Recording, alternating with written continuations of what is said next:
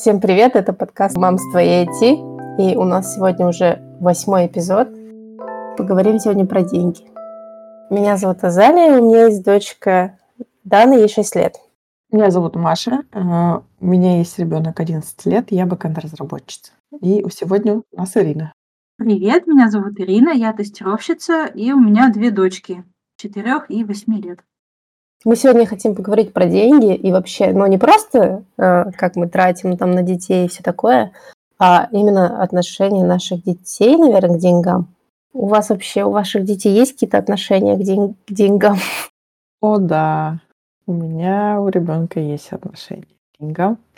Я хотела сказать, что у детей отношения с деньгами, они складываются очень не сразу. То есть дети вначале не знают, что с этими деньгами делать. И по мере того, как они растут, они понимают, на что их тратить, на зачем они вообще нужны, какие плюшки. И когда дошкольники, даже если им дашь сколько-то, они эту копеечку положат под подушку и никак не потратят, это, в общем-то, нормально. Да, я тут полностью согласна. Я сейчас уже плохо помню, как мы начали старшей моей дочери прививать какие-то привычки денежные. Сейчас ей 8 лет, где-то примерно год назад мы ввели ей деньги на карманные расходы. Мы их даем ей раз в неделю по пятницам. У нас небольшая сумма в виде 50 рублей, но у нас есть одно условие, что ты должна обязательно в этот день недели сама ее попросить. Мы таким образом хотим, чтобы она сидела за календарем и сама несла ответственность за свои деньги. Если не попросила, не получила. Если попросила, то получила. Я этот совет услышала где-то у кого-то, решила попробовать применить, и в целом работает. Пару раз она пропустила, у нас были слезы, трагедия. Зато теперь это все. Каждую пятницу ребенок подходит: мама, дай денег. Мама ей выдает денег, все, она складывает себе в кошелечек. А младшая у меня пока нет, у нас никаких отношений, так чисто. Монетки иногда ей даем, она тоже куда-то в кошелечек складывает и смотрит, какие у нее красивые монетки. У меня единственный ребенок. По сравнению с вашими старшими детьми, взрослыми детьми, она вообще не понимает, мне кажется, особо смысл. Она понимает, но у нее не замечает, что, например, мне кажется, что она что-то не знает. А сегодня, например, я выяснила, что она знает, что такое кредит. Хотя у нас нет кредита, но у нас есть ипотека, ладно. Просто она услышала это в подкасте. Но у нее есть деньги, но это в основном то, что ей дают наши родители, потому что мы ей не дарим деньги. У нее есть деньги, и она их уже потихоньку придумывает, куда тратить, но мне кажется, это еще пока все так супер неосознанно и просто прощупывает этот момент. А куда тратят деньги ваши дети? И тратят ли вообще? У меня, например, у старшей уже приличная сумма, несколько тысяч накоплено, потому что бабушки, дедушки дарили, потому что уже эти 50 рублей много времени она копит, но при этом она ничего не покупает. Я у нее даже на Новый год спрашиваю, чего ты хочешь. Она говорит, я не знаю, у меня все есть. То есть в том плане, что если, например, мы в магазине хотим купить что-то, покупаем, ходим за продуктами, я говорю, если ты что-то хочешь, давай мы тебе купим. То есть то, что касается еды, сладостей и всего такого, это мы всегда сами покупаем. И я ее настраиваю на то, что родители еду и вкусняшки сами купят. И они всегда вкусняшки ей в доступе свободном. То есть в этом плане она никогда не ходила, себе чипсы не покупала. Чипсы все впереди. Возможно, да. Сейчас в школе у них нет наличных денег, у них есть специальная карточка, которой они расплачиваются в столовой, и там она покупает булочки. Там ничего другого не купить, поэтому это, я считаю, адекватно. И все, и больше она ни на что не тратит. И даже я ей предлагаю, давай купим какую-нибудь игрушку тебе на твои деньги, она говорит, нет, у меня все есть. И мне кажется, что это тоже проблема. Это не проблема, это для этого возраста нормально. У меня... ему когда было 8 лет, я ему тоже давала деньги на сосиску в тесте в столовке, и он никогда ее не покупал. Один раз, по-моему, купил, и все. И никуда не тратил деньги, и даже если я ему давала, он с собой, он их и не тратил, и не понимал, куда. Зато потом, к подростковому возрасту, чакра безумного шопинга откроется, А еще можно показать ребенку, что если Wildberries, и говорят, что вот если ребенок там зарегистрируется, то все, пошло-поехало. У нас, в общем, я сделала так, как настоятельно не советуют все мамские руководства. В общем, у нас деньги – это приз за хорошее поведение. В прошлом году, когда я работала не дома, а в офисе, и у нас было такое, что он за день должен там посмотреть все уроки, сделать домашку, написать там в тетради определенные упражнения, сделать по математике. Что-то еще четвертое было. И вот если 5 дней подряд выполняешь вот эти вот все пункты, то в конце недели получаешь 1000. Или 500. Ну, сейчас уже 1000. Вот. И сейчас это... И это оказалось неожиданно очень хорошей мотивацией. То есть это сподвигло его на учебу, как это ни странно. И это до сих пор работает, что вот как-то добросовестно делать ежедневные дела. Ну, то есть я там не очень не строго к нему, но тем не менее. У него есть этот дополнительный счет от Тинькова, от Junior. Прям открыл уже миллион лет назад, карточка уже потерялась 30 000 раз и 30 000 раз обратно нашлась. И самим пластиком он не пользуется, но он, ну, вот эти деньги копит. Бабушки ему дают деньги, но редко, и у него там может такие приличные суммы накапливаться. Но он уже понял, куда их тратить, потому что у нас есть Steam, и вот когда бабушка с дедушкой подарили ему недавно 15 000 за то, что он давно не был, и он там на этот Steam, на донаты спустил 8 000. Вот, и я только смотрела, как мне чеки по почте приходят, вот так вот на сердце хваталось. Ну, типа его же деньги, но это сложно пережить. Вот, и вот он, недавно он купил какой-то блогер с другим блогером, сделали коллаборацию и на Новый год выпустили сувенир. И этот сувенир — это банка мармеладок и игрушка-хомяк. Очень простая. Там. И вот она стоит неадекватных денег для такого, например, 2500. И это чисто за счет... Она стоит за счет того, что это имя блогера, там наклеечки приложены. И вот это, он это купил. Что он недавно говорит мне, закажи мне еду из Бургер Кинга. Я такая, нет, мы не будем заказывать Бургер Кинг каждый день. Он такой, закажи из моих денег. Вот что он еще такое смешное тратит. Ну вот, доната. И недавно он пристрастился тоже вот... Как на Твиче у кого-то был эфир, и он туда тоже донатил какому-то стримеру. Как правильно? Как бабка себя чувствует. Вот. Такие типичные... детские траты, и все говорят про то, что там детей надо учить финансовой грамотности, чтобы они копили, но вот я вот смотрю на его взаимоотношения с деньгами, и пока его учить финансовой грамотности совершенно бесполезно, потому что финансовая грамотность — это про то, что у тебя есть регулярные платежи, обязательные и неприятные, и там какие-то хотелки, на которые ты там тоже можешь потратить деньги. Финансовая грамотность — это вот про то, что надо сначала вот эти обязательные платежи, а потом хотелки планировать. Ну, дело в том, что у детей нету никаких обязательных платежей. И поэтому для них это все слишком абстрактные вещи. Поэтому, мне кажется, хочет человек задонатить 8 000 стим. Пускай.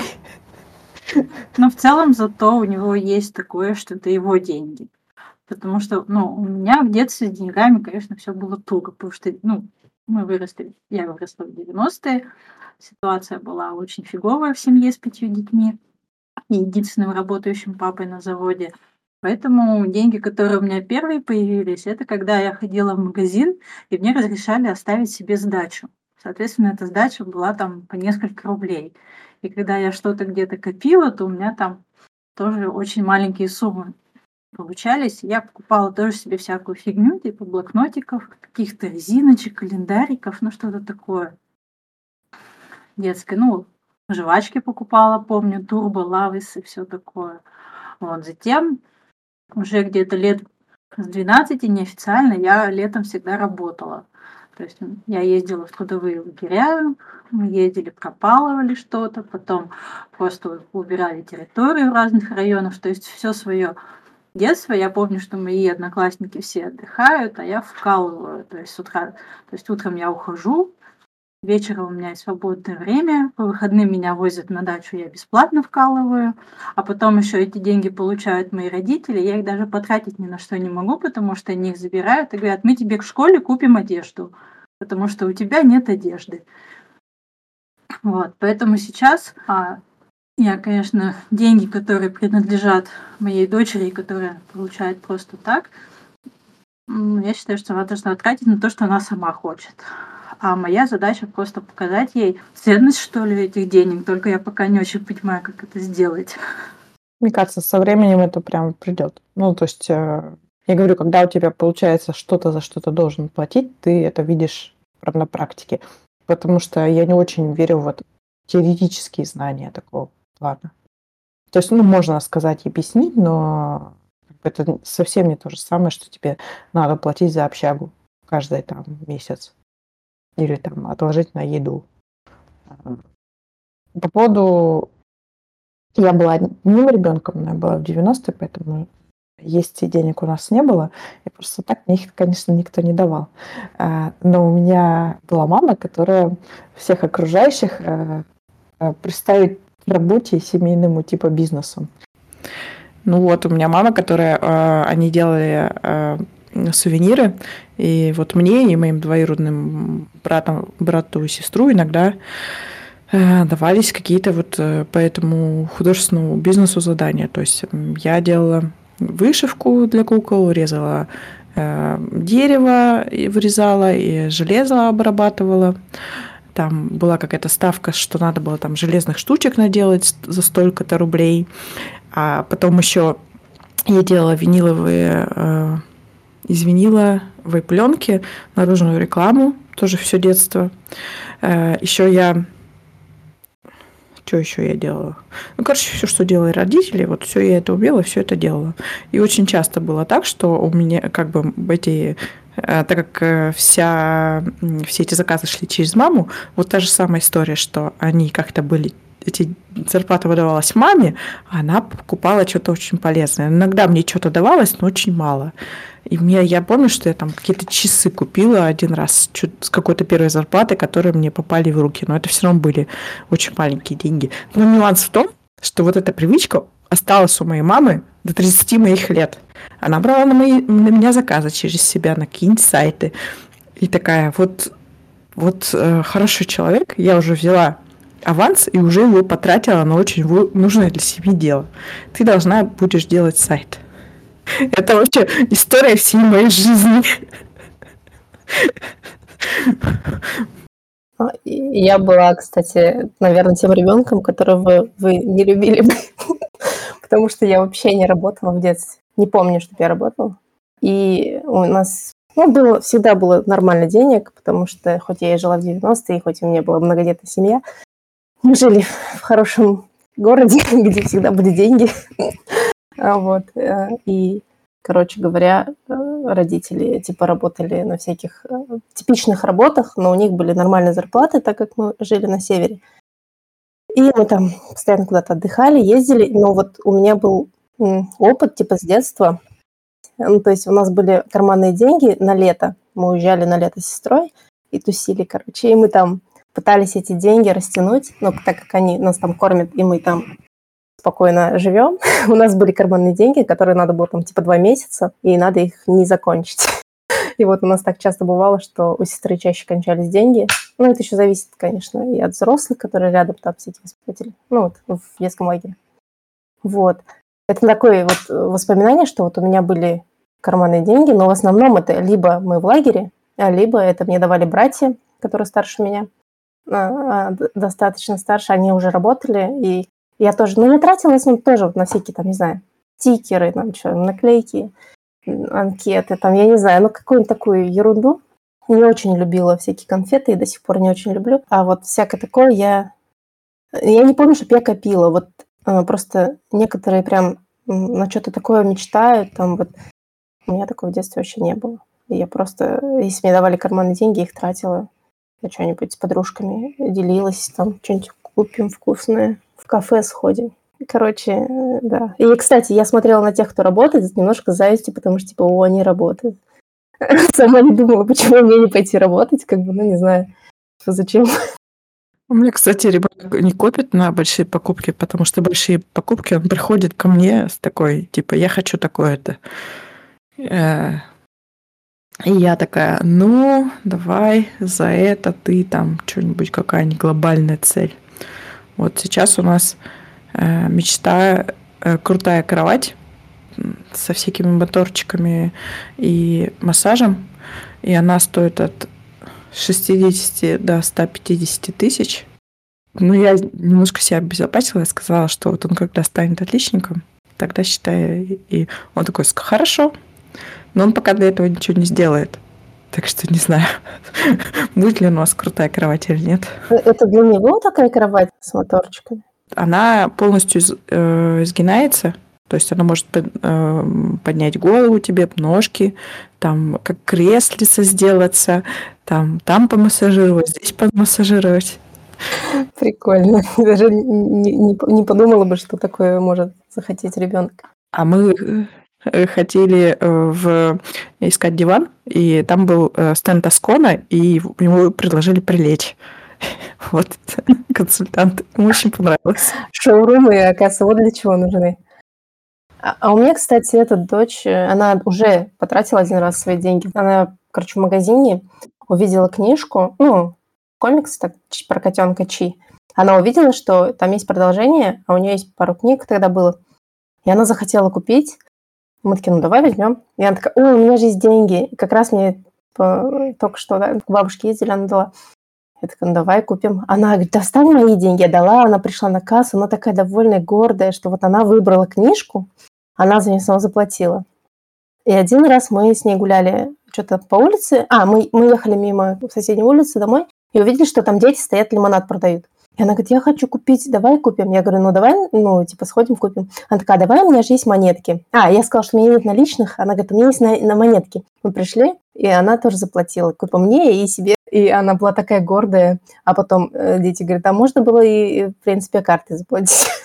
И она один раз говорит, я хочу в парикмахерскую. А у нее просто, ну, типа, челку отрезать. Я говорю, что ради этой челки мы будем ехать в парикмахерскую, записываться еще. Ну, мало ли, вдруг нет записи там. 10 минут там постричь тебе, вот, ну, ты буквально 10 минут будешь, там, может, 5 даже минут. Она такая, я хочу. Там дают печеньки. Она говорит, давай, говорит, у меня же есть деньги. Я пойду и постригусь. Я говорю, ну, давай. Но в итоге они поехали с мужем стричься. Ну, точнее, после садика заехали, а он забыл ее кошелек, так что она приходит домой такая довольная, говорит, за меня папа заплатил. Я говорю, ну, ладно. Насчет игр, вот...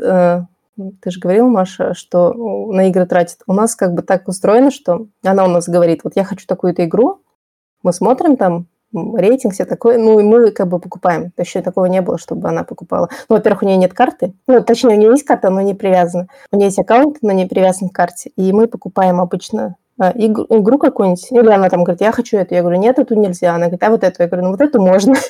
И мы обычно планируем заранее и покупаем игры. Ну, типа, это как бы на нас эта трата лежит. И я, наверное, думаю, пока так лучше, потому что еще маленькая.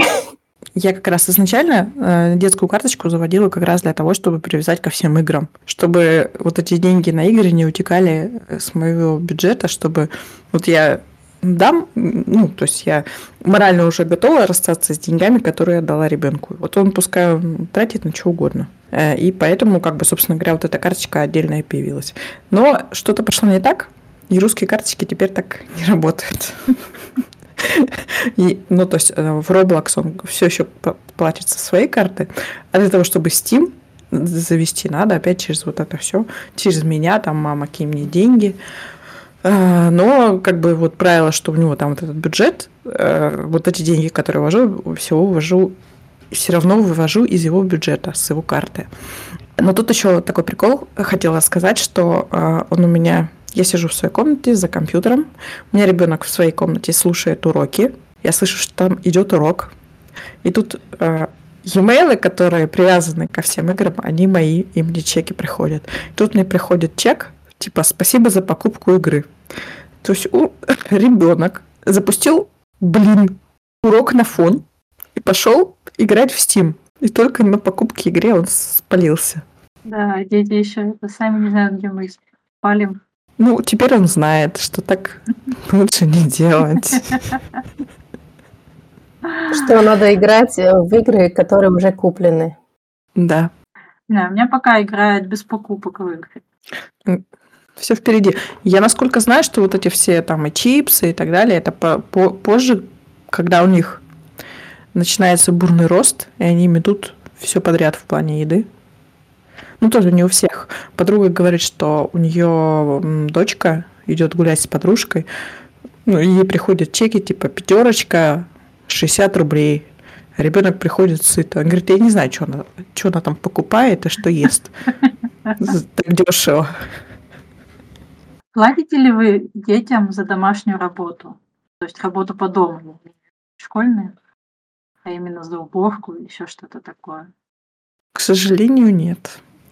Но я бы платила, если бы это придумала как. Как его заставить это сделать? У нас как так повелось, что как бы, ну, у нас есть правило, что у нас в общих комнатах нельзя разбрасывать игрушки, там всякие вещи, но в детской можно ровным слоем все вот так насыпано.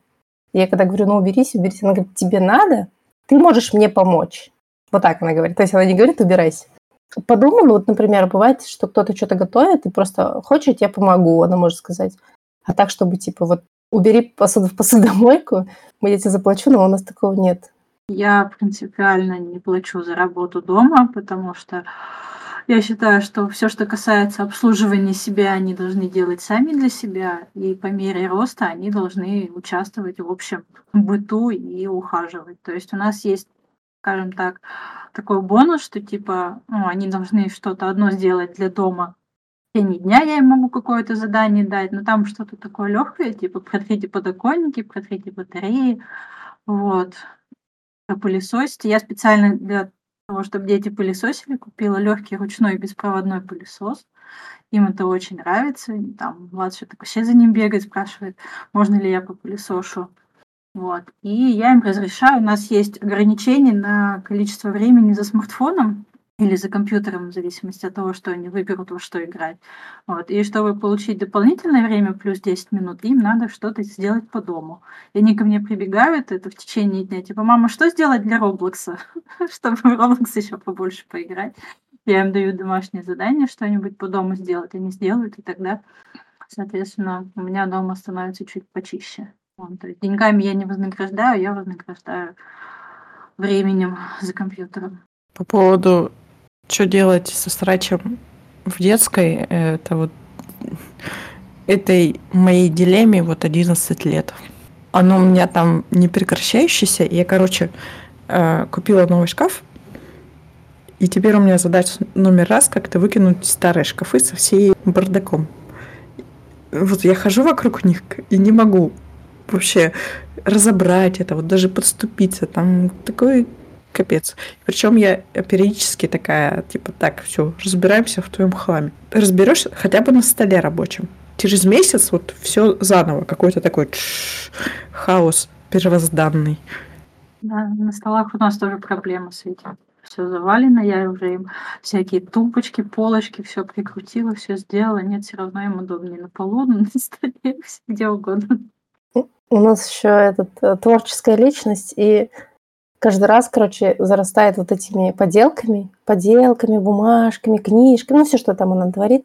Я говорю, давай разделим то, что тебе больше нравится, что тебе не нравится. И мы там делим, что в переработку, что не в переработку. Потом я говорю, давай то, что можно сфоткать, и в переработку все-таки. А давай теперь из того, что осталось, давай еще подумаем. И каждый раз я вот уменьшаю эту стопку, но она все равно растет. Так что я иногда пытаюсь, то есть там раз в месяц мы перебираем. Все равно, да, но это...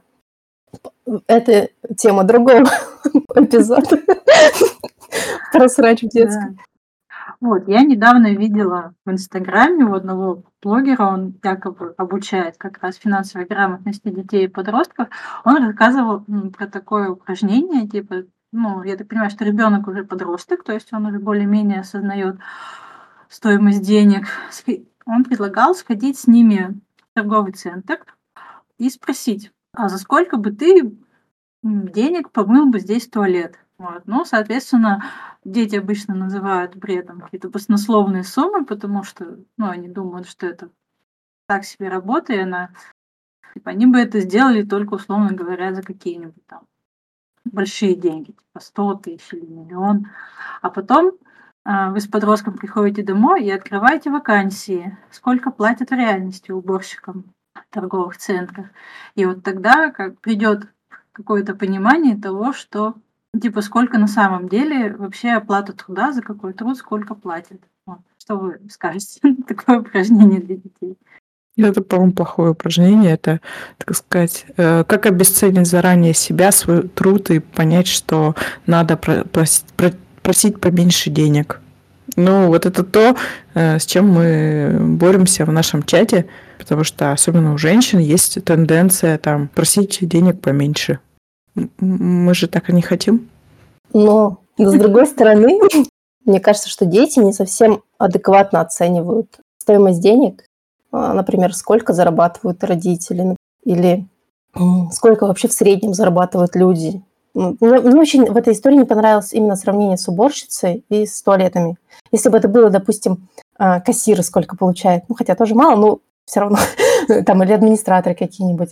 То есть, чтобы они понимали, что вот разные профессии, разные там, работы, они сколько-то стоят. То есть, например, сколько ты будешь, за сколько ты согласен стоять и приветствовать гостей в ресторане.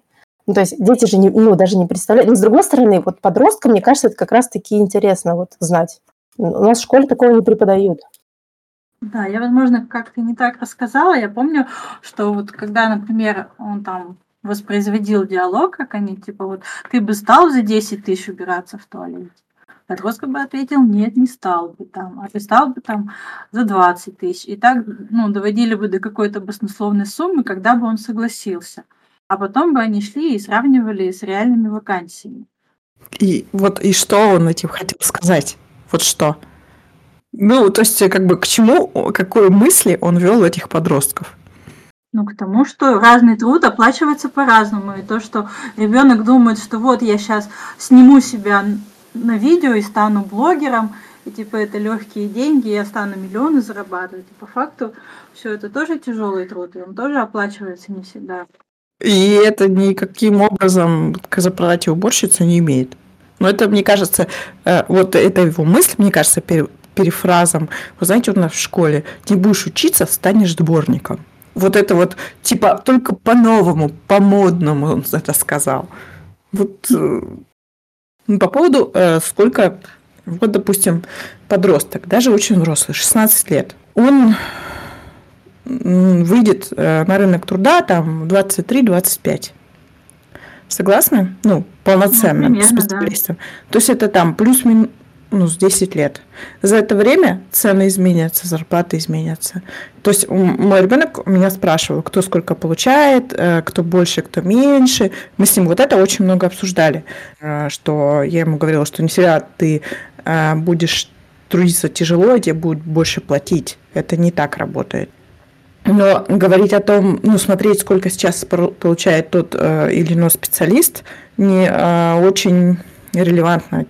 Когда этот ребенок вырастет, все может быть совершенно по-другому. То есть какие-то такие общие штуки можно там обозначить, что там, типа, если ты знаешь, там имеет смысл учиться, потому что за знания платят больше. И за то, что ты там знаешь что-то, что не знают другие, и ты востребован, платят больше. Можно сказать так. Но вот с туалетами я вообще не поняла, что он хотел сказать. Да, дурацкий пример с этими туалетами. Действительно, как будто хотят обесценить какой-то труд там и уборщицы, не знаю. Мне кажется, у нас просто уборщицы мало получается. Короче, как-то не очень хороший пример у него, но... вот еще про 16 лет, вот ты говоришь, что 16-летний подросток выйдет на рынок труда в 25 лет. Мне кажется, это зависит от разных подростков. Например, конкретный подросток, с которым я общалась, Он закончил 9 классов и поступил в другой город, и он сказал, что... Ну, я говорю, а как же ты будешь жить там в другом городе? Ты же, ну, все-таки никогда не жил один. Он сказал, что вот он будет учиться, и там маленькая стипендия, родители не могут особо помогать, и он будет работать... Он уже договорился, и там во вкусной точке. То есть он уже там нашел работу себе. Вот, я такая, о, ну прикольно. То есть вот, ну, то есть вот 16 лет, и, в принципе, он уже устраивается на работу. То есть это, наверное, зависит просто от ситуации. Не все выходят поздно, как я. Конечно, это зависит от ситуации. Во-первых, мы уже очень много спрашивали, во сколько можно начать работать, потому что, типа, я хочу зарабатывать. Что-то там он хотел, он такой, надо найти работу. Во вкусную точку он уже там спрашивал, как там работать, как там получают, насколько тяжело. Во-первых, я сказала про плюс-минус 10 лет в среднем, ну, не 16, там подростки там с 13 до 19 лет, кто-то раньше выйдет, кто-то позже. Потом вот эта подработка в Макдональдсе, она, в общем, это парт-тайм работа, и там совершенно другие зарплаты и другие цены, чем как бы как полноценная работа, когда ты там фулл-тайм, ты себя полностью обеспечиваешь, не учась. Ну, согласна, там немножко другая математика. Ну, кстати, насчет детей, мне кажется, не знаю, дети работают в Роблоксе, зарабатывают, в смысле, в Роблоксе, то есть их нанимают специально взрослые дяденьки, чтобы они клепали им игры и платят им деньги за это, потому что дети лучше знают целевую аудиторию, и они там делают контент для Роблокса всякий там. Это как-то все завуалировано какие-то роблоксовскими деньгами, но их вполне реально выводить и все такое. То есть, мне кажется, дети уже зарабатывают на всяких таких штуках. Это законно? Ну, как бы, да, потому что ты можешь кому-то продавать свой контент, ну, то есть что-то сделать кому-то, и тебе за это могут заплатить типа, деньгами. Ну, я не знаю, короче, это серая, наверное, какая-то схема, но я слышала подкаст, где об этом рассказывали, о том, как это делается, и, в принципе, для детей это вполне такие большие деньги, но по их контент не супер клевый. То есть он не очень хорошего качества, но он приносит прибыль именно тем, кто это все организует. Ну и плюс есть всякие, не знаю, itch.io, там, Steam, где можно что-то свое сделать и выложить. И я про тех, кто делает там всякие игры. И много детей там регаются через родителей, там, либо по доверенности. Там, по-моему, с 14 лет некоторые штуки можно публиковать и уже зарабатывать. Так что, ну, не знаю. Тоже зависит от ситуации, от того, как... Ну, вот это, конечно же, от знаний зависит, потому что, типа, если у ребенка не было возможности научиться или там узнать, как это делается, то, конечно, и... Ну, вот я не знаю. Я слышала такие... штуки. Вот, например, одна блогерка рассказывала, что у нее ребенок участвует иногда в ее съемках, ну, там, пофоткаться, там, прорекламировать что-то, и она ему за это платит. Если, например, он организует, там, придумывает сам сюжет, то она ему, в принципе, ей же платят за рекламу, и она платит ему за то, что он поучаствовал. И, с одной стороны, это действительно, это же работа, ну, то есть она же получила за эти деньги. Ну, и как бы, но это не его работа, не основная, там, может быть, это будет раз в несколько месяцев. Ну вот как вы на такое смотрите? Например, я буду делать какую-нибудь игру, возьму какие-нибудь рисунки дочери, использую их. Должна ли я заплатить ей процент? В принципе, могу ли я... Ну, как бы, мне кажется, это, в принципе, прикольно.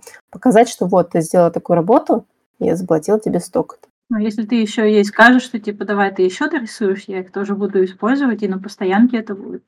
Ну, это прикольный вариант подработки и возможностей познакомиться с этим, причем под твоим контролем. То есть ты точно знаешь, что ты не кинешь дочь на бабки. И еще я где-то слышала еще подобная история, что ребенок спросил, что такое NFT, мама ему там объяснила, все показала, зарегала, и он начал продавать там, короче, картинки свои. Конечно, она известная, знаменитая, все дела, и поэтому у его ребенка купили картины, и она эти деньги ему и оставила, типа, ну, он же нарисовал, он продал. И хоть это пришли на ее счет, но это его деньги. Мне кажется, это вообще круто. Когда родители в таком плане помогают. Или что, или нет? Ну, я была тем ребенком. Нет, ну это понятно. Ну, тебе же не давали деньги. Ну, чуть-чуть давали. Давай, ну ладно, как ты к этому относишься? Ну, кроме того, что ты выросла, и у тебя уже начали тратить эти деньги заранее. Вот, ну как ты, тебе это помогло в жизни? Травмировало или наоборот? Ты стала лучше? Да, я теперь, это детство научило меня очень-очень-очень хорошо избегать работы. Нет, а если бы это было бы тебе в кайф, допустим, ты это сделала... Было в кайф, мне даже нравилось. Это не было какое-то насилие. Но те скиллы, которые я... Это я скользаю, когда мне надо что-то сделать. Это, в общем, там это была вот такая работа, которая там обязанности. Это не было... разовая акция. Вот у меня были реальные заказчики, реальная работа, у родителей, которые надо было сделать то-то, то-то, то-то регулярно, и вот все, о чем мечталось. Это был не твой креатив, это был именно заказ. Не твоей души порывы, а просто тебе сказали «сделай». Да. И когда ты, продаешь результаты ребенка хобби и даешь ему за это денежку какую-то, это в любом случае не то же самое, что зарабатывать деньги, когда ты взрослый. А когда ты реально зарабатываешь деньги как взрослый, даже каким-то, не травматично, у меня было все нормально, приятно, это было прикольно тусоваться с художниками и студентами, и, в общем, я много узнала, и это было все достаточно здорово, то когда ты уже начинаешь работать так рано, это все равно немножко другое. И я не уверена, что это всем надо.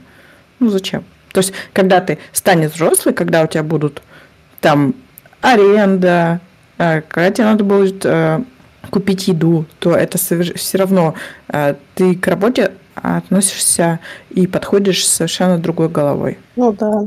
То есть, если ребенок, у него есть какое-то хобби, которое его драйвит, те же игры, или он рисует, и как-то это монетизировать клево, чтобы это было, может быть, даже это и клево. Но это, мне кажется, не обязательно. И не самоцель. Только если у ребенка не драйвит зарабатывать деньги, а такие дети тоже бывают, которые им в кайф зарабатывают деньги, то тогда да. Про зарабатывать деньги. У меня есть история. У нас есть игра Animal Crossing. Не знаю, знаете вы про нее или нет, но она, короче, супер популярная была в свое время. Сейчас тоже, И вот, там есть такой момент, что ты можешь зарабатывать деньги, в самой игре. То есть игра, она ты не донатишь в игру. Можно какие-нибудь ресурсы добывать, продавать в магазине и что-нибудь покупать, или еще как-нибудь продавать, что-то вырастить, или, какими-то образами, разными средствами зарабатывать деньги. И вот, я заметила, что у меня дочь начала... Сначала просила у меня деньги постоянно. Мы играем на одном острове, у меня есть деньги, у меня миллионы, у нее нет. Я ей просто скидываю мешки с деньгами возле дома. Она приходит, забирает и покупает все, что ей нужно. Потом она поняла, что это не так интересно, и она начала, просто зарабатывать деньги, складывать их в банк. Поняла, что в банке они копятся, там проценты капают. Она берет эти деньги и покупает все шмотки всякие, для своего персонажа. Это все нереальные деньги, и... Работа там, естественно, нереальна, но, я заметила, что это прикольно. В играх это сделано, вот в таких, допустим, Animal Crossing. Очень так занятно, и я заметила, что начала... дочь, она не очень разбирается в цифрах, там умеет читать, но не очень. И она такая, мне нужно 9,000, а у меня 9,0, и говорит, сколько мне надо, там что-то ходит, мне надо продать, там это, купить. И вот я заметила, что она реально начала как-то это интересоваться. И потом она в какой-то момент сидит и говорит... А вот вы же, работаете, это то же самое, что в Animal Crossing, деньги, да, что были. И у вас тоже там же на счете деньги. И я такая, да. То есть она связала эти моменты. Это забавно, что у нее произошла такая связь, что это также примерно работает в жизни. Про карты. Кстати, про карту. У нас тоже появилась недавно карта. Дочь долго выбирала дизайн, и к ней пришел дурацким дизайном с котиком, который смотрит на рыбку, которую хочет съесть. У нее были сначала слезы, как так, я не хочу с такой картой ходить. Но мы говорим, ты не будешь ходить, мы ее себе ставим. Я хочу платить. Но она еще ничего не платила. И в итоге я узнала, что, оказывается, продаются наклейки на эти карты. Я заказала наклейку Animal Crossing, наклеила прям на карту, там чип вырезаешь, прям такая удобная наклейка. И она так радуется, сейчас у нее новая карта, она ее везде таскает, я боюсь, чтобы она ее не потеряла. Есть такая фишка, если вдруг вашим детям не нравится дизайн карты. А, кстати, Маша, у тебя... Когда сын начал ходить в магазин сам? Не знаю, за продуктами. Он не ходит в магазин сам. А заказывать еду сам? Он говорит: мама, Бургер Кинг. А у тебя ходит дочка? Ну, у меня пару раз ходила. Такая у нас есть пекарня в нашем доме, то есть в соседнем подъезде. То есть мы ей выдали там денежку, сказали, что надо купить. Она спустилась и поднялась. И еще в соседний дом, магазин, я ее отправляла за хлебом. Но при этом я смотрела с балкона, как она переходит дорогу, зашла в магазин и вышла из магазина. То есть пока у нас это такие очень разовые акции, и чисто так по фану ее пустить. Но она у меня всегда с часами, которые это смарт-часы, где можно позвонить и отследить по трекеру, где ребенок. Вот. Доставку она пока сама не заказывает. Офигеть, какая большая. Тут один нюанс, что я сама тоже не хожу в магазин. Я, в общем, как бы куда-то ногами пойти. Ну, разве что мне 10 тысяч шагов не надо проходить. Ну, в общем, я все заказываю, и он, соответственно, тоже. У него нету еще своего аккаунта в Яндекс.Еде, но я думаю, скоро будет, потому что это обычно я куда-нибудь иду с друзьями встретиться, и мне только прилетает: мам, Бургер Кинг, мам, Бургер Кинг. Вот. Но он, когда он идет на фестивали анимешные, он на них любит ходить. А я в какой-то момент поняла, что я могу туда не ходить. Я могу привезти, запустить его на территорию и пить кофе рядом. И вот там он берет с собой денежки и чуть-чуть их тратит. Но мало. А билет на фестиваль он сам покупает? Нет. Ну, билет на фестиваль – это обычно какой-то сайт, куда надо зарегистрироваться, ввести свою карточку, ввести номер телефона, подтвердить аккаунт, подтвердить e-mail. Нет, и я вот потому что на свои деньги он это делает. Или ты оплачиваешь? Ну, пока развлечения я оплачиваю. Прям такие траты я не собиралась. То есть он оплачивает что-то, что, допустим, я не хочу. Он такой, он хочет. Тогда он такой: платим с моих. Понятно. А у вас в детстве было какое-нибудь такое, ну, не знаю, негативное отношение к деньгам? Ну, ладно, Маша, я поняла, что нет. Ну, типа вот, например, чтобы родители там или общество там как-нибудь транслировало. Ну, общество, конечно, да. Типа деньги – это плохо, богатые – плохие. У нас было в семье, у нас в семье художников. И, в принципе, была такая тема, что вот это все мещанство, вот это вот все зарабатывать деньги – это там не творчество, и было очень-очень презрительное отношение к людям, которые что-то зарабатывают. Ну и там же еще был такой слом, что там честные и благородные остались неудел, а всякие бандиты и торгаши стали богатеть. И там, в принципе, в обществе была вот эта... В фильмах это отражается. Ну так вот, у меня как раз маму в семье презирали за то, что она как бы как раз на этом художестве умела зарабатывать. Но она вот как бы всех вокруг при этом напрягала. То есть там были свои минусы, но у меня сохранилось такое, я уже говорила вот в чатах, что по поводу там одежды, что там вот какие-то там вещи лишний раз не покупать. Вот эта вся благородная бедность, это у нас культивировалось. Как будто в одной стране, да? У нас не было благородной бедности, у нас была просто бедность. У меня, вот я не скажу, что прям там типа родители что-нибудь такое говорят. Ну, бывало там про торгашей, там торгаши, знаешь, вот это слово, мне так не нравится. Ну, вообще в обществе, да, витало такое, что типа честным трудом деньги не заработать, всякая такая тема. У меня такая типа цель, не знаю, чтобы вообще у моей дочери не было даже мысли такой, чтобы она не думала, что деньги – это плохо, потому что с этим прям бороться приходится. Ну, допустим, я тоже не люблю одежду покупать, но не потому, что мне как-то жалко на себя одежду, а просто я не люблю много одежды. Я не знаю, спортивной одежды я могу много купить, мне мало. Мне кажется, что у меня есть и была такая установка, что вот я не какая-то вертихвостка, которая там любит бьюти-наряды и вот это все. И особенно, когда я училась в универе, и комплексовала, что недостаточно умна, и не хотела быть такой девушкой, которая пришла покрасоваться. И вот у меня какое-то, видимо, отрицание вот этого всего пошло, что мне неприятно вот эти все были вещи. Сочувствую. Да, я помню, что я работала, начиная там с детства и весь подростковый период, там, когда уже мы Деньги перестали попадать в руки родителям, я работала уже сама. В 9, 10, 11 классе я работала промоутером на улице, раздавала всякие штуки. Работала промоутером в магазине. Потом, соответственно, я не поступила на бюджет на очку, зато поступила на заочное. И, соответственно, как только у меня прошла там установочная сессия, я сразу пошла искать работу. Вот, и 18 лет ушла от родителей и стала жить самостоятельно. Вот, на свои деньги, на свою зарплату и так далее. Поэтому у меня с деньгами такое отношение, что их надо заработать. Что они вот никогда мне с неба не падали, никогда нигде я ничего не выигрывала. Мне всегда приходится работать. Это еще с учетом того, что меня кидали пару раз на разных работах, но не сильно. То есть там не были небольшие деньги. Вот. Обычно у меня все-таки это более-менее со мной всегда расставались работодатели с положительной стороны. Я забыла, зачем я это рассказывала.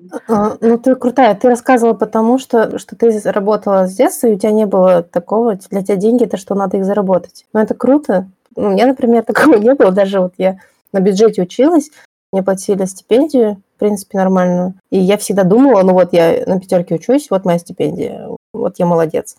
И для меня это было самое страшное – это потерять, ну, получить какую-нибудь тройку. В итоге у меня была отдельная тройка. И, ну, типа, потерять вообще стипендию.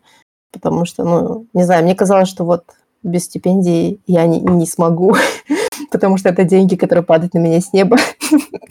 Вот. Но при этом мне как-то на третьем курсе предложили работать. Удивительно, но у меня просто какой-то препод, который у нас вел кружок по C++, предложил мне пойти в геймдев. Я ему сказала, что работать? Что делать игры? Я что, типа... Для этого учусь, что ли?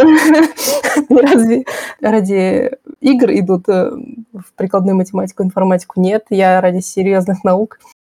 Вот. Это ну, сейчас смешно, конечно, вспоминать, но тогда я, конечно, жестко протупила и не устроилась на работу в геймдев. Поэтому я пошла работать только после 5 курса. А я вот человек, который работал там с ранних лет, при этом я как бы большие перерывы между работами могу сделать, там... И, в общем, не могу сказать, что это мне пошло на пользу. Но, возможно, это дело во мне. Ну, у тебя же есть деньги. Ты же не голодаешь или голодаешь? Ну, иногда, да, бывает. Может, донаты прикрутим? Давай. Самое время. Ну, когда же еще? Почему я вообще спросила? Вот я, как уже сказала, короче, я хочу, чтобы у дочери не было такого отношения, что деньги плохо, что богатые люди только, ну, все там наворовали что-то, все такое. И вот эта вот риторика, что все воруют или там, мне вообще супер не нравится, и не хочется, чтобы это было в лексиконе даже. Все равно из садика принесут. Мне кажется, сейчас уже такого нету, по крайней мере, я давно не встречала. Ну, мне кажется, у бабушек, у дедушек или там у старшего поколения, даже у соседей некоторых, может быть, бывает такое, но... Я бы не хотела, чтобы это внутри семьи, и чтобы это как-то произносилось, говорилось. Вот у вас дети спрашивали, почему ты работаешь? Зачем ты работаешь? Ну, наверное, спрашивали. Ну, у меня дети знают, что я работаю, чтобы деньги зарабатывать, чтобы возить их на море или в их любимый санаторий, в Усть-Качку. Вот. Я говорю, что если я вот не буду работать, то мы никуда не будем ездить, не будем ходить в кафе, будем сидеть дома и есть... Сухари. Да. Ну, не прям сухари, говорю я тогда, но мы не будем роллы заказывать, мы не будем вот, в развлечения ходить делать, будем вот гулять во дворе и сидеть дома. Вот. Тогда я могу сказать, да, что я работаю, идите отсюда, дайте мне поработать. Меня обычно спрашивают, мама, у тебя когда зарплата? Я такая, что ты там хочешь купить? У меня пока не спрашивают про зарплату. Ну, у меня как-то дочь спросила, типа, что ты работаешь? Ну, почему ты вообще, типа, вот сидишь, только развлекаешься, сделаешь свою любимую работу? Я говорю, ну, во-первых, да, потому что любимая работа, потому что были деньги, и что я делаю, то, что мне нравится. Ну, то есть, не все мне нравится в этой работе, но сама, как бы, цель моей работы – это найти то, что близко, и вот полюбить это, и, короче, не знаю. И, короче, не знаю, как это ребенку привязать так, чтобы она там не думала, что работа – это прям обязательно какой-то адский труд. Там работает что-то плохое, или что деньги – это плохо, или наоборот, что надо трудиться, и тогда только будут деньги. Короче, не знаю. Сложно вообще. Хочется, да, как-то в крайности не уходить. И не так, что ты, типа, тебе деньги с потолка падают, и не так, что вот ты должен упахиваться. У меня он иногда приходит и спрашивает, типа, а вот такая-то сумма, это много или мало? Я такая, ну, это вот сколько мы платим за квартиру в месяц, или там это столько-то от моей зарплаты. Какой-нибудь он увидел какой-нибудь 3D-принтер и там, так сказать, высчитывает, сколько... За сколько надо продавать брелки, чтобы купить? Да, светит ли этот 3D-принтер ему или нет? Просить его на день рождения или нет? У меня, кстати, у ребенка, она вообще не понимает про день рождения. Например, я спрашиваю, что тебе подарить на день рождения? Она, ну... Я думаю, сейчас попросит что-нибудь. Она, например, скажет какую-нибудь вообще фигню, вот, не знаю, типа мячик. Я такая, что? Какой мячик? Ну, типа, у меня нет вот пока, ну, как бы стоимости. Ну, то есть, например, мы ей как-то на Новый год подарили игру, и она такая обрадовалась, а потом через некоторое время, а чего мне на Новый год подарили? Я говорю, ну, игру же. Она такая, игру, что ли? А я вроде хотела, и какую-нибудь фигню скажет там, знаешь, а я хотела там, ну, тот же мячик, допустим, ну, который стоит там в несколько раз дешевле. То есть для нее нет вот именно ценности понятия, вот именно стоит. Ну, как бы она еще, конечно, маленькая. Ну, это же нормально. Главное же не ценность, а главная ценность субъективная для самого себя. И у них у всех бывает такой период, ну, не у всех, но у многих детей, когда они там на Новый год или хотят какую-нибудь там, не знаю, конфетку. А потом... Они узнают о том, что есть VR-очки, 3D-принтеры. Ну, может быть, как бы у вас свои будут что-нибудь. Не знаю, что у вас будет. Ну да, наверное. Придет домой дочка и попросит купить ей iPhone. Потому что у всех одноклассниц есть, а у нее нет. Ну вот у нас не было такое. Он там тоже несколько раз спрашивал про iPhone. Потом называл все телефоны айфонами. Потом он такой, ну, типа у него есть телефон, и он ему все равно абсолютно на него. Айфон это не айфон. Я говорю, у него там... Он в VR-очки обычно хочет какие-нибудь супермодные или что-нибудь вот в этом районе. Они, на самом деле, на 5 минут дальше неинтересно. Неправда. Ну все, у кого есть VR-очки, они играют ну, там раз в месяц, 15 минут максимум. Ну потому что, ну, у всех моих знакомых. Или кто-нибудь в гости придет показать VR-очки, давай сыграем в игру, и там полчаса можешь позависать, и все. Но мне кажется, это такая... Это потому, что вы для себя не открыли VR-чат.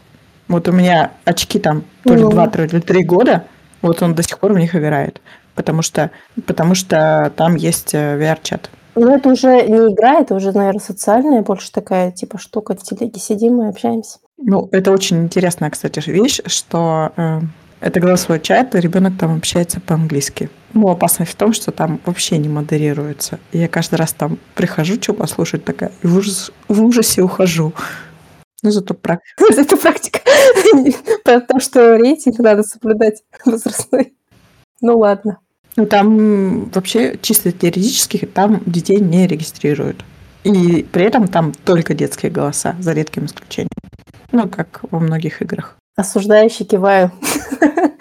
Мы вообще все обсудили или что-то еще, может?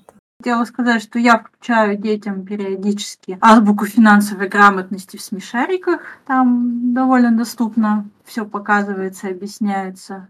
Особенно мне там нравится серия, про то, как ежик возвращал казу с места кактуса. Вот, потому что возврат товаров в магазин – это такая иногда больная тема.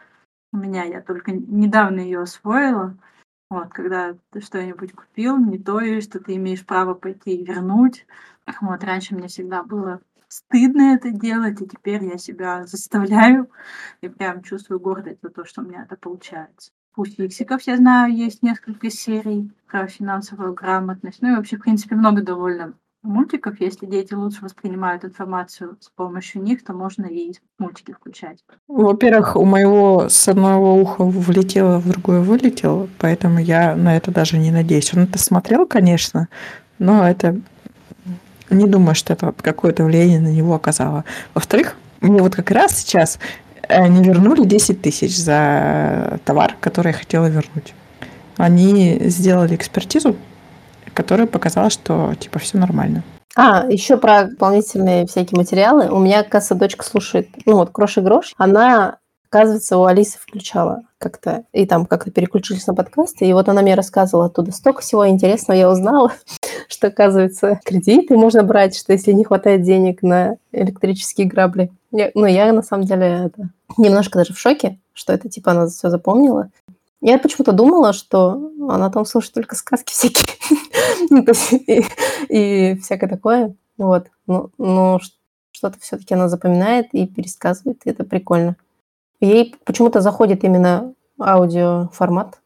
Она прям обожает, круглые сутки слушает всякое. Сказки и подкасты детские. Да, у меня тоже дочка много слушает, я себе записала. Учитель Кроша и Гроша. Что-то не очень много у них выпусков. Да, там мало, но она прям несколько раз слушала, потому что она пересказывает прям их словами.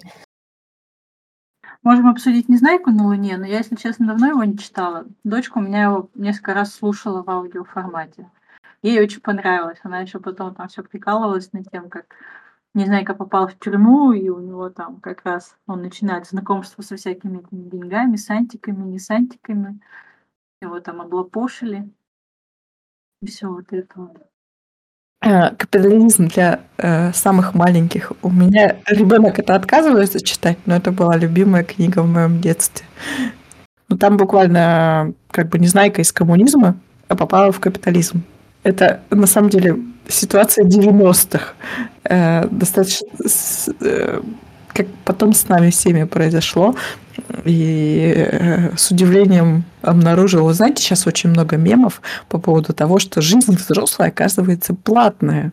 Или там, а можно вообще в этом году выйти из дома и потратить меньше 1000 рублей? И вот это как раз те же самые чувства испытывает Незнайка, оказываясь там, то есть там за подушку там 1 сантик, за простынь там 2 сантика, за одеяло 3 сантика. Да-да-да. Да, это тебе не солнечный город, где все бесплатно, только знай, нажимай кнопочку. В общем, рекомендуем детям книжку «Незнайка на Луне». Мне кажется, это не детям, а скорее взрослым прочитать и прослезиться. Кстати, действительно, я что-то не замечала эту аналогию. Наверное, потому что я совсем немножко читала ее дочери, а в детстве как-то ты вообще об этом не думаешь. Ну да, при этом как бы там было тоже показано, то есть там высокоразвитая цивилизация, у них там много всего классного, но при этом расслоение общества. То есть там есть очень бедные, есть очень богатые, и там склоняются перед... Ну, в общем, такая жиза. Еще мошенников там показывали. Да. Тоже как они всех облапошили. Мошенничество сейчас тоже до сих пор процветает. Относительно у нас же сейчас наоборот, как бы число уходим в сторону. Да. Я, кстати, вот про мультик еще вспомнила, что у дочери есть один из любимых мультиков «Ведьмина служба доставки». И там тоже было про то, как она приехала одна в другой город, и самостоятельная жизнь началась у нее, и как она пыталась найти работу. Я, конечно, поразилась этой девочке, и типа я так не ищу работу.